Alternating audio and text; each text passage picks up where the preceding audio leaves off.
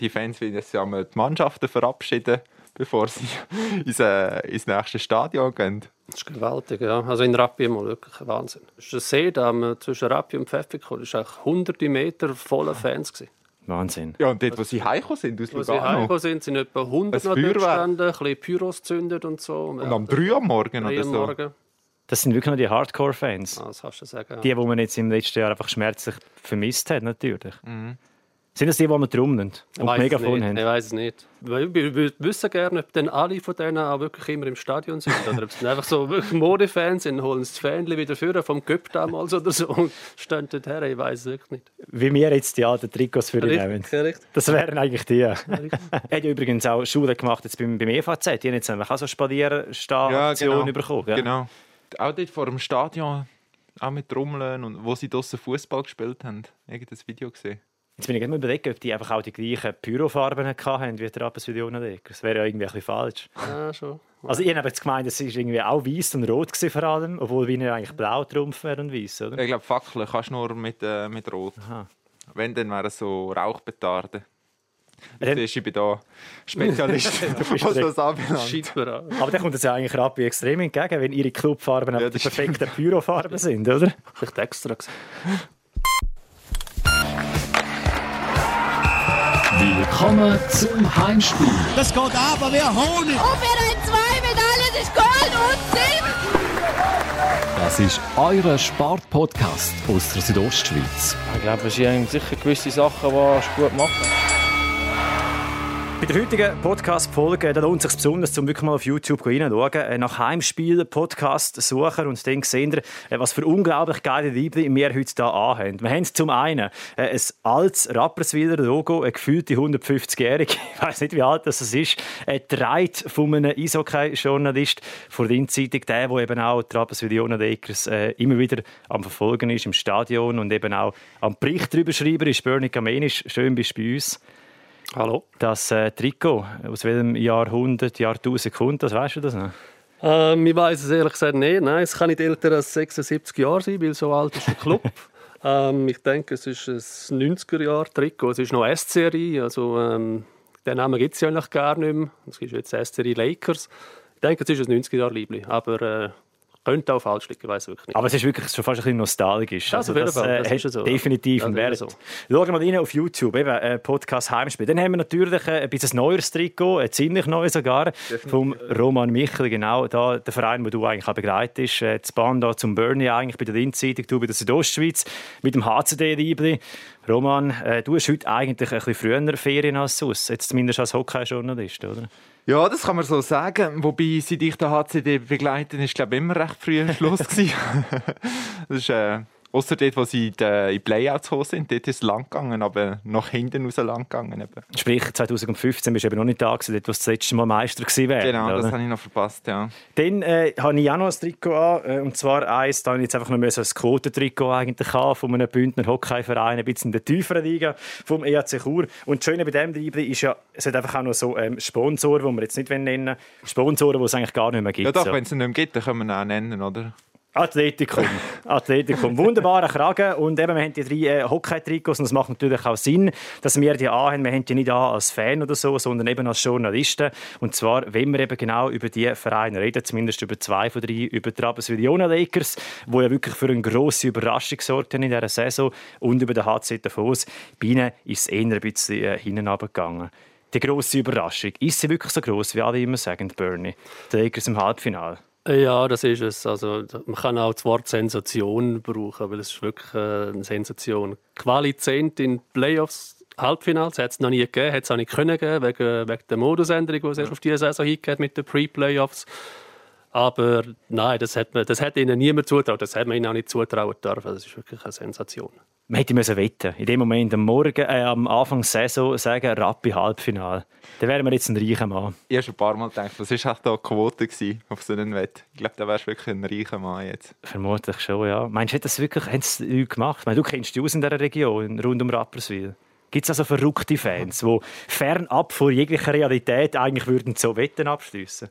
Ich kann mir vorstellen, ja, dass noch 2, 3 so Fanatiker gibt, die das vielleicht gemacht haben, aber ich nehme jetzt nicht an, dass die da Tausende von Franken auf einen Halbfinale-Einzug gewettet haben. Aber wir müssen auch sagen, es hat wirklich auch mit dem Modus zu tun. Du hast es schon angesprochen, Bernie. Die Pre-Playoffs gibt es zum ersten Mal. Sprich, nicht mehr der erste bis zum 8. ist definitiv in den Playoffs, sondern bis zum 10. aber hast du eigentlich die Möglichkeit, um die Playoff-Teilnahme mitzuspielen. Fair oder unfair? Für mich ein bisschen unfair, so wie der Modus nachher war, mit Best of Three in den Playoffs. Weil zwei Spiele sind schnell einmal gewonnen. Also der Underdog geht dann zuerst auswärts, gewinnt das Spiel. Das haben die Rappi-Lakers in Biel gemacht und Bern in Davos. Und dann kannst du es halt daheim nachher schon fertig machen. Und das haben dann die Lakers gemacht gegen einen Gegner, der überhaupt nur ganz knapp in die Pre-Playoffs hat rein müssen und den direkten Playoff-Platz, den 6. Platz, verpasst hat. Mhm. Und wie sieht es beim HCD-Fraktion aus? Es ist nicht die Leidtragenden quasi. Ja, ich sehe es so ein bisschen zwei Ebenen. Ich finde es eigentlich spannend, in der Qualifikation hast du den doppelten Strichkampf. Das ist ja wirklich dort, wo es immer spannend wird, um den Rang 8, 9 rum. Und jetzt haben wir das eigentlich zweimal zwischen Rang 6 und 7 und nachher eben nochmal hinten beim 10 und im 11. Und das hat ja gezeigt, diese Saison, dass dort wirklich auch spannend war. Und nachher, wie der Bernie gesagt hat, hast du halt ein Team, wo, ich weiß nicht, die Rappi-Lakers haben, glaube ich, die Hälfte der Punkte, die gezogen hat. Und sind jetzt im Halbfinale. Und auf der anderen Seite ist der zweite von der Qualifikation draussen, der dritte ist draussen von der Qualifikation, wo dann auch irgendwie die Qualifikation ein bisschen abwerten. Also du spielst 52 Runden, inklusive den Solidaritätsrunden, die es jetzt gegeben hat. Und spielst eigentlich nur darum, um in die 10 reinzukommen. Und nachher kann wieder alles neu passieren. Ich habe ein kleines Gefühl, vielleicht ist auch unsere Liga zu klein. Also mit 14 Teams wäre es vielleicht noch mal etwas anderes. Da hast du gleich 4 Teams, wo nachher die Saison fertig ist. Mit 12 sind 2 Teams von diesen 12 ist die Saison fertig. Und alle anderen haben noch die Möglichkeit, über Pre-Playoffs dann in die Playoffs hineinzurutschen. Ja, aber es ist jetzt schon so ein zweischneidiges Schwert, oder? Einerseits finde ich auch, die Qualifikation, die 52 Runden jetzt neu, das wird irgendwie abgewertet, wenn du eben auch als 10. plötzlich im Halbfinale stehst. Gleichzeitig lebt ja der Sport und ich glaube, viele Fans, vor allem auch die neutralen Fans, haben doch genau an dem den Plausch, dass plötzlich der Underdog so eben noch bessere Möglichkeiten bekommt, um bis in die ganz hohe Sphäre durchzudringen, oder? Ja, das ist auf jeden Fall so. Und es wäre halt, man hat es ja gemacht, weil es keine Absteiger gibt diese Saison, dass doch Spannung hindurch bleibt. Klar haben wir gehofft, es wären noch ein paar Zuschauer am Stadion in dieser Saison, dann wäre es noch interessanter natürlich gewesen. Aber ja, letztendlich ist es so, wie es ist. Es hat auch schon Teams gegeben, die von Rang 8 aus Meister geworden sind. Im Hockey ist das möglich, wenn alles nochmal bei Null anfängt in den Playoffs. Und ja, die Lakers haben ihre Chance jetzt genützt, was sie mit dieser Modusänderung bekommen haben.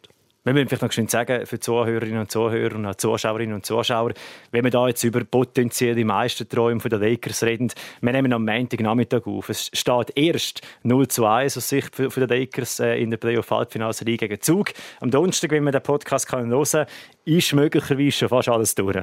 Zug ist wie nochmal ein anderes Kaliber als Lugano. Zug ist ein anderes Kaliber als Lugano und die haben das auch entsprechend ausgespielt. Die haben genau das gemacht, was man machen muss, nämlich von Anfang an Vollgas, um den Lakers den Wind aus den Segeln zu nehmen nach dieser überraschenden Halbfinalqualifikation.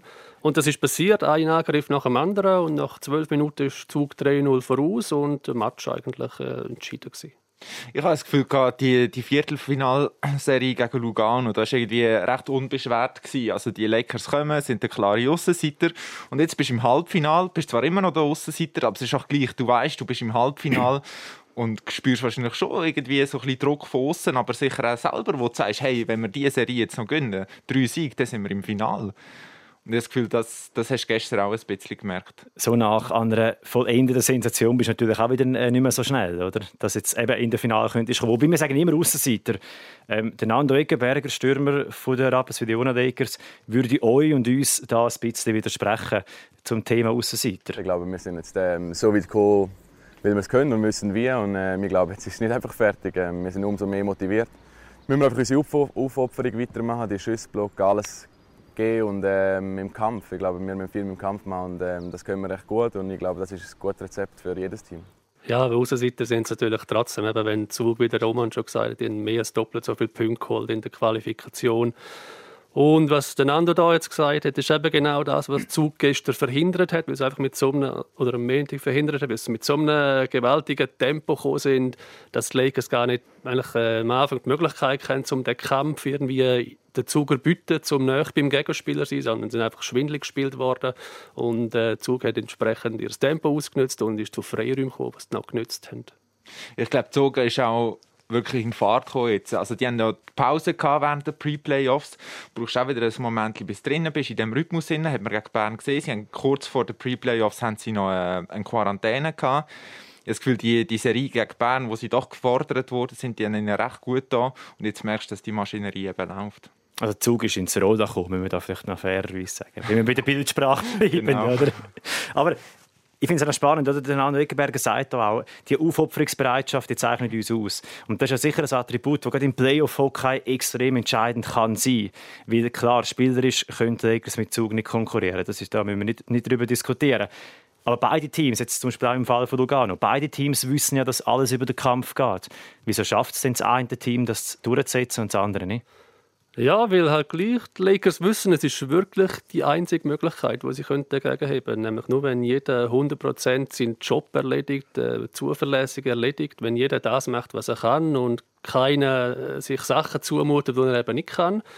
Und Lugano hat dann den Kampf irgendwie wenig annehmen können. Es ist ja nicht so, dass die Lakers klar gewonnen haben. Es war jeder Match schon eng.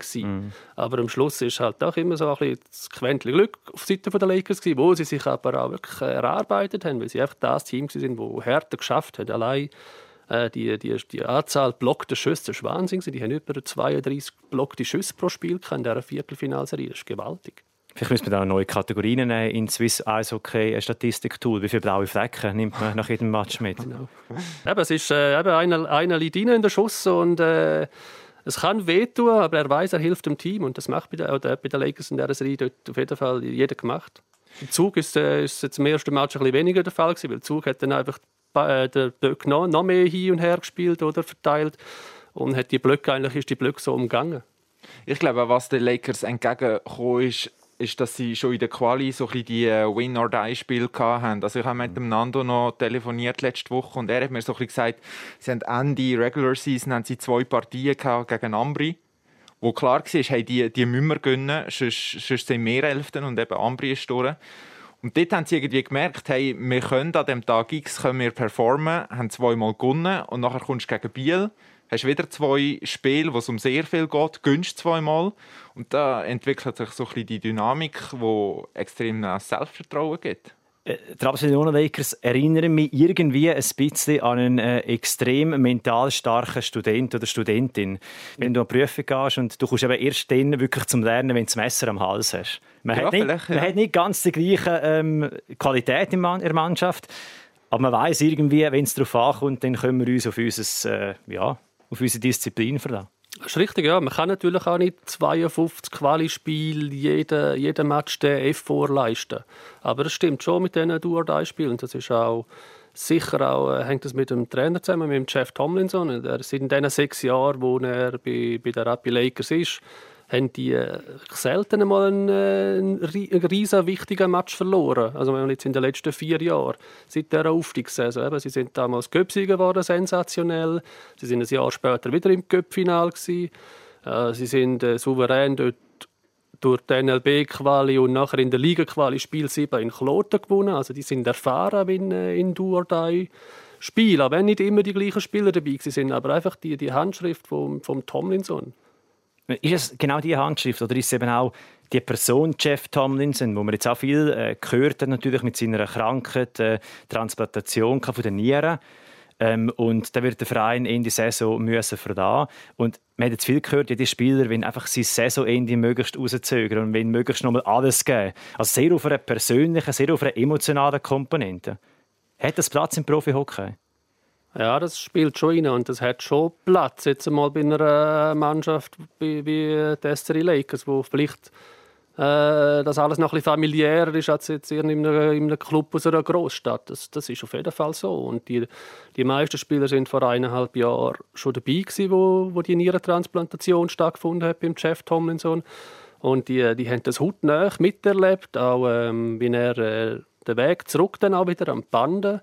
Und das schweißt auf jeden Fall zusammen. Ich glaube aber, es hat viele Spieler, die zu den Lakers gekommen sind, die so ihre zweite Chance dort bekommen haben.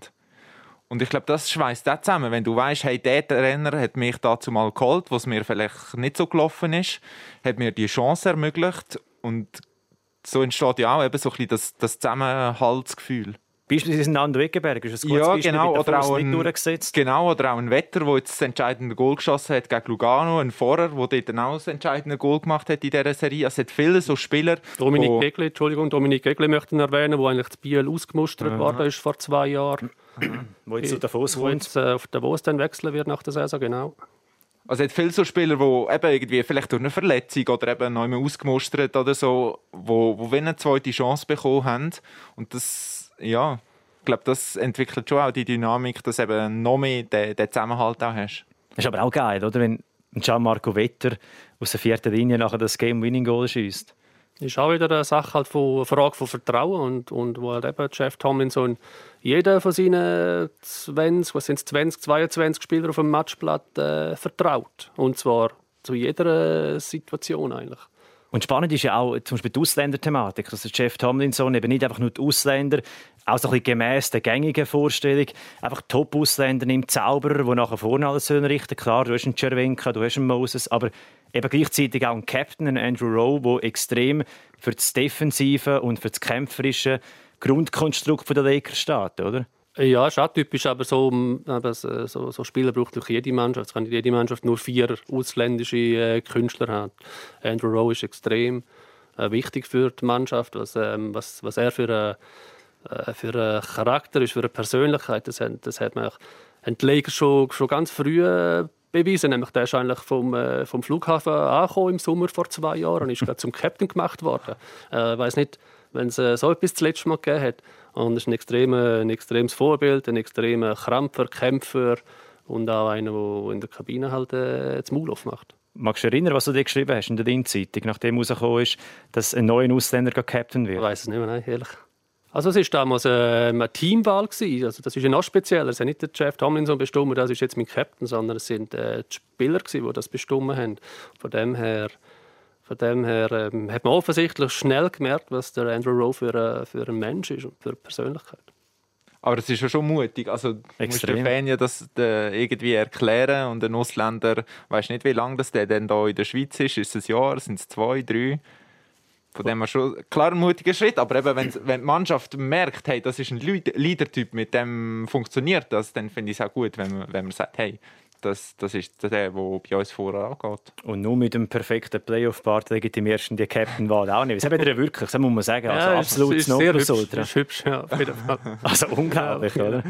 Die ganze Stadt, die ganze Umgebung Rapperswil steht hinter dem Verein. Das sieht man auch einmal bei der Rückkehr der Spiele, vor allem wenn es erfolgreich ist, aber auch bei der Abfahrt, wenn auf dem ganzen Seedamm eine riesige Karawane ist, voll mit diesen Leuchtpetarden und mit den Fans, die jubeln.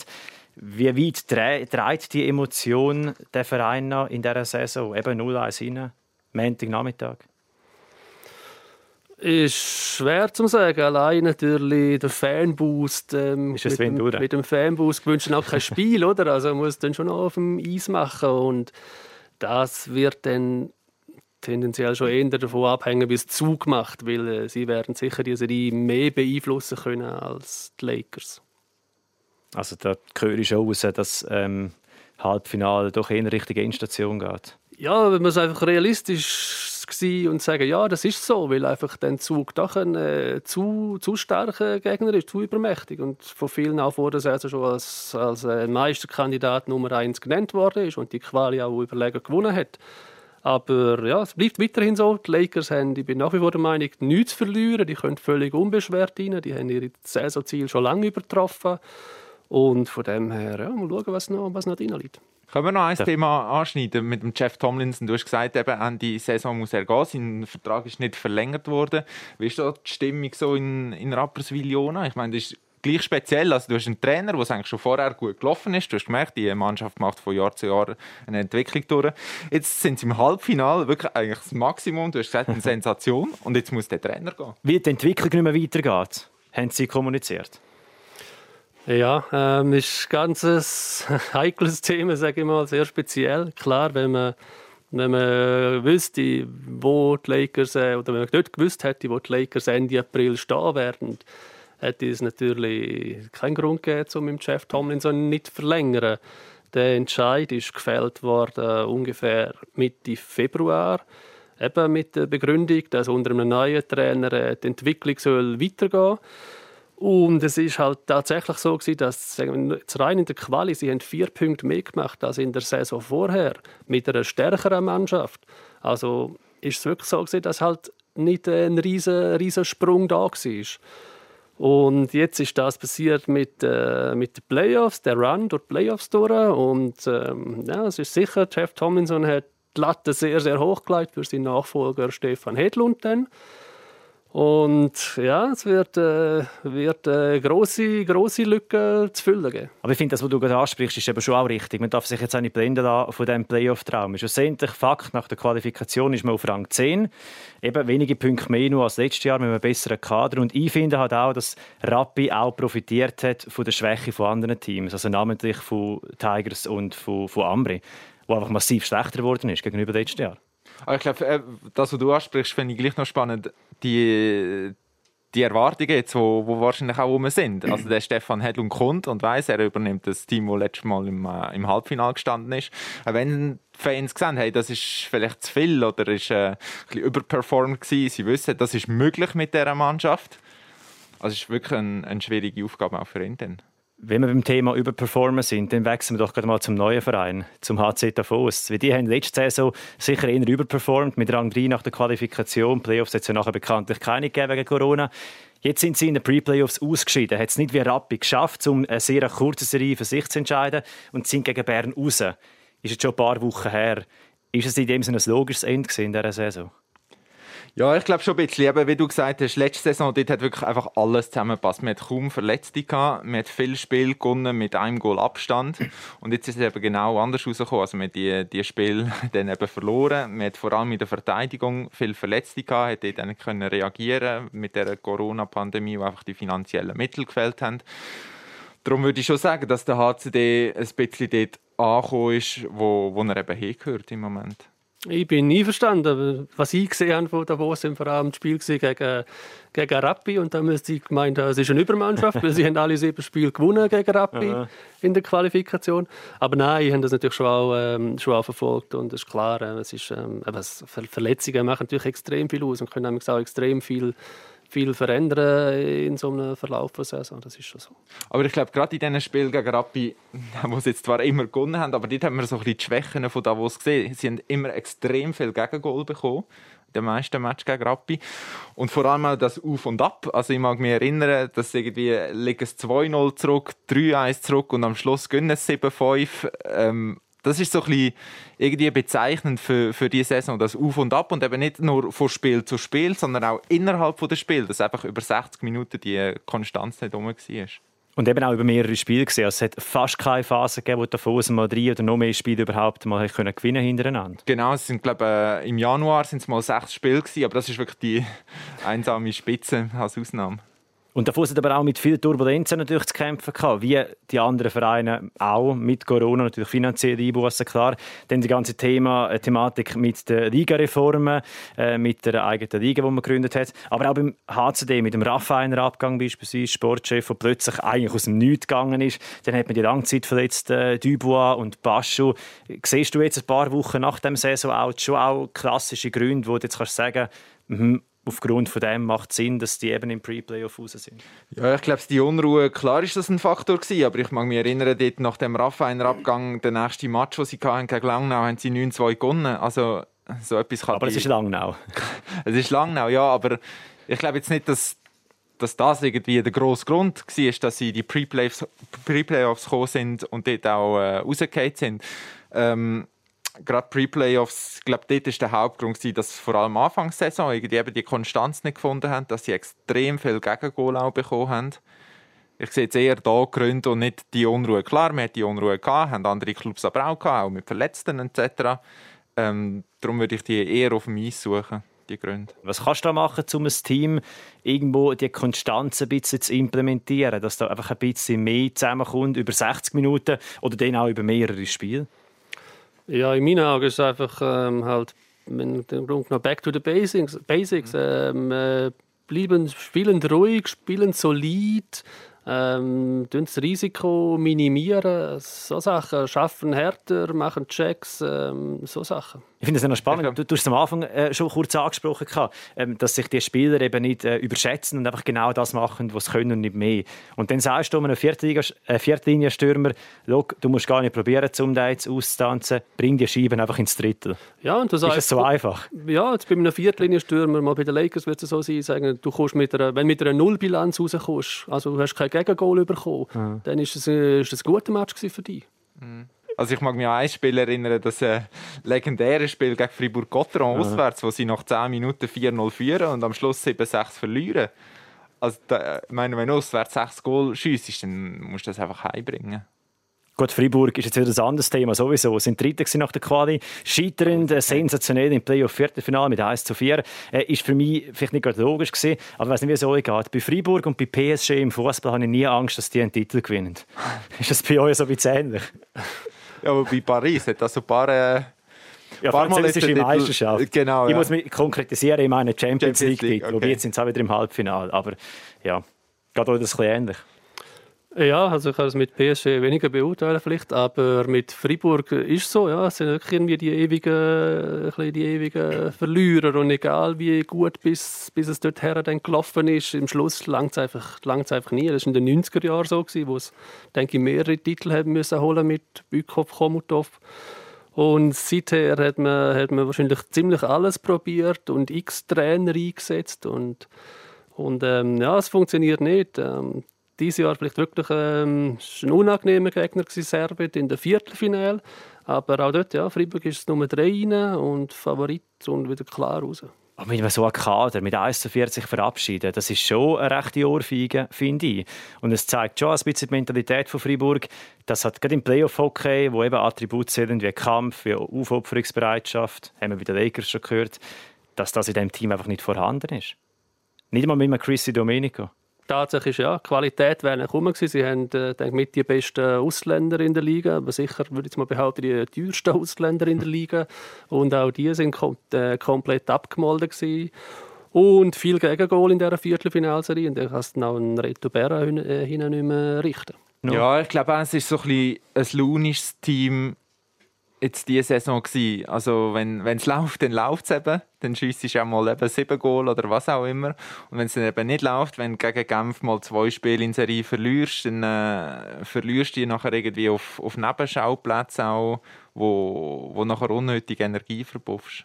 Und jetzt sind wir bei dieser Restgruppe. Nicht Trostpreisen, überhaupt nicht, sondern es sind jetzt die Teams, die um den Titel spielen. Also nicht Freiburg, sondern eben Genf, haben wir vorher angesprochen, die Lakers eventuell und dann eben Zug und Zürich.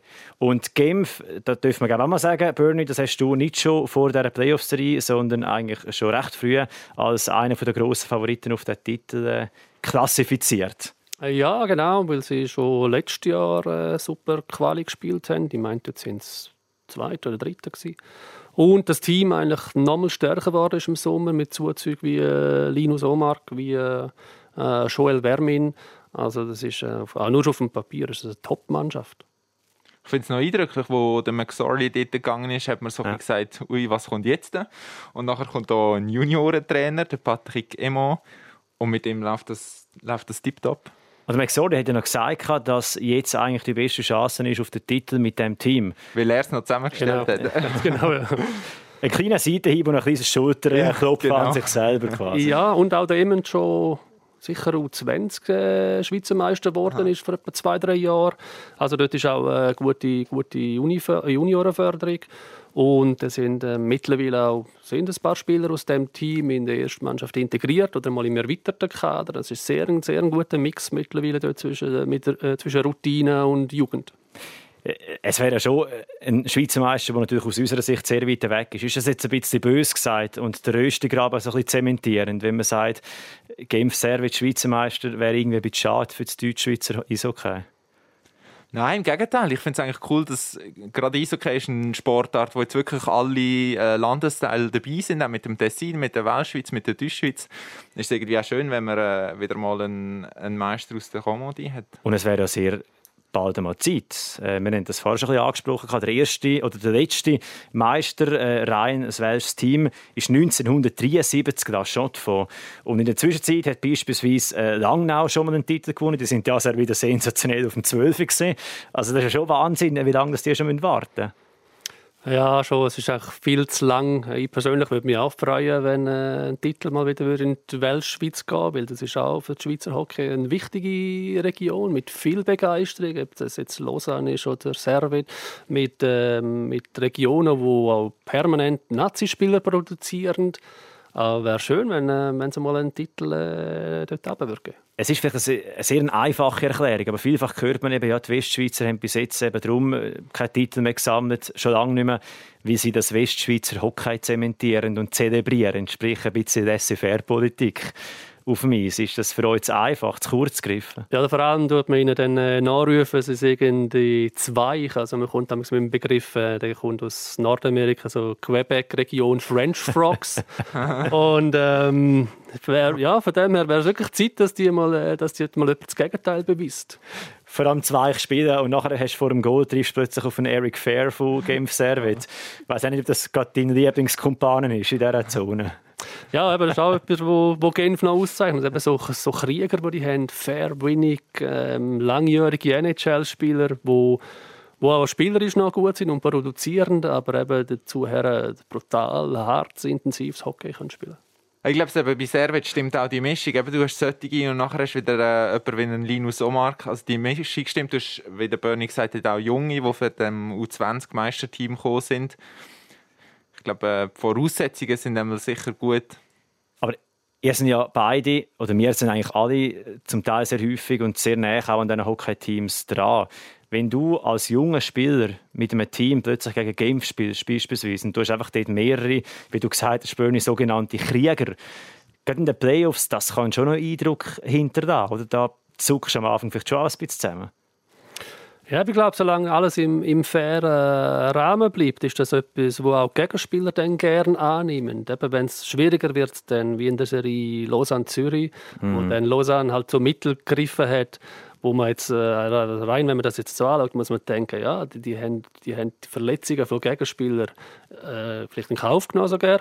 Und wenn ein Spieler vielleicht an so etwas muss denken, ich könnte mutwillig verletzt werden, dann ist es etwas anderes. Aber jetzt einfach so gegen Genf spielen und den Kampf annehmen, das ist Playoff-Hockey und das spielt dann jeder gern. Jetzt kommen wir noch zu Zug. Und zum zweiten Mal in der Clubgeschichte könnten die den Pokal holen. Wie sind ihre Chancen intakt? Wie sie können fast nur verlieren? Ja, wir dürfen ZSC Lions nicht vergessen. Die haben wir ja auch noch. Servette muss auch noch den Sturm, genau. Aber ich glaube, sie haben extrem Verletzungspech jetzt. Also die Serie gegen Lausanne, ich glaube, wirklich an den Kräften zerrt. Darum glaube ich, ist gut möglich, dass dort eben Servette durchkommt und nachher im Finale auf Zug treffen können. Für mich ist Zug immer noch der grosse Favorit, weil sie einfach eine extreme Breite haben im Kader. Sie haben viele Spieler, die das Spiel eben im Alleingang können entscheiden können. Sie haben einen super Goalie, sie haben einen super Ausländer. Für mich wirklich der Titelfavorit dieser Saison. Sie haben für mich einen brillanten Zuzug gemacht während der Saison. Das ist der Justin Abdelkader, ein bei 800 NHL-Spielen auch so einer, der es gerne hat, wenn hart gespielt wird. Der geht dort her, wo es weh tut. Also am Montag gegen die Lakers, das ist einer, der ist permanent steht, der vor dem Lakers-Goal und man kann den nicht wegschieben, weil es einfach ein richtiges Viech ist, oder? Das ist nicht böse gemeint.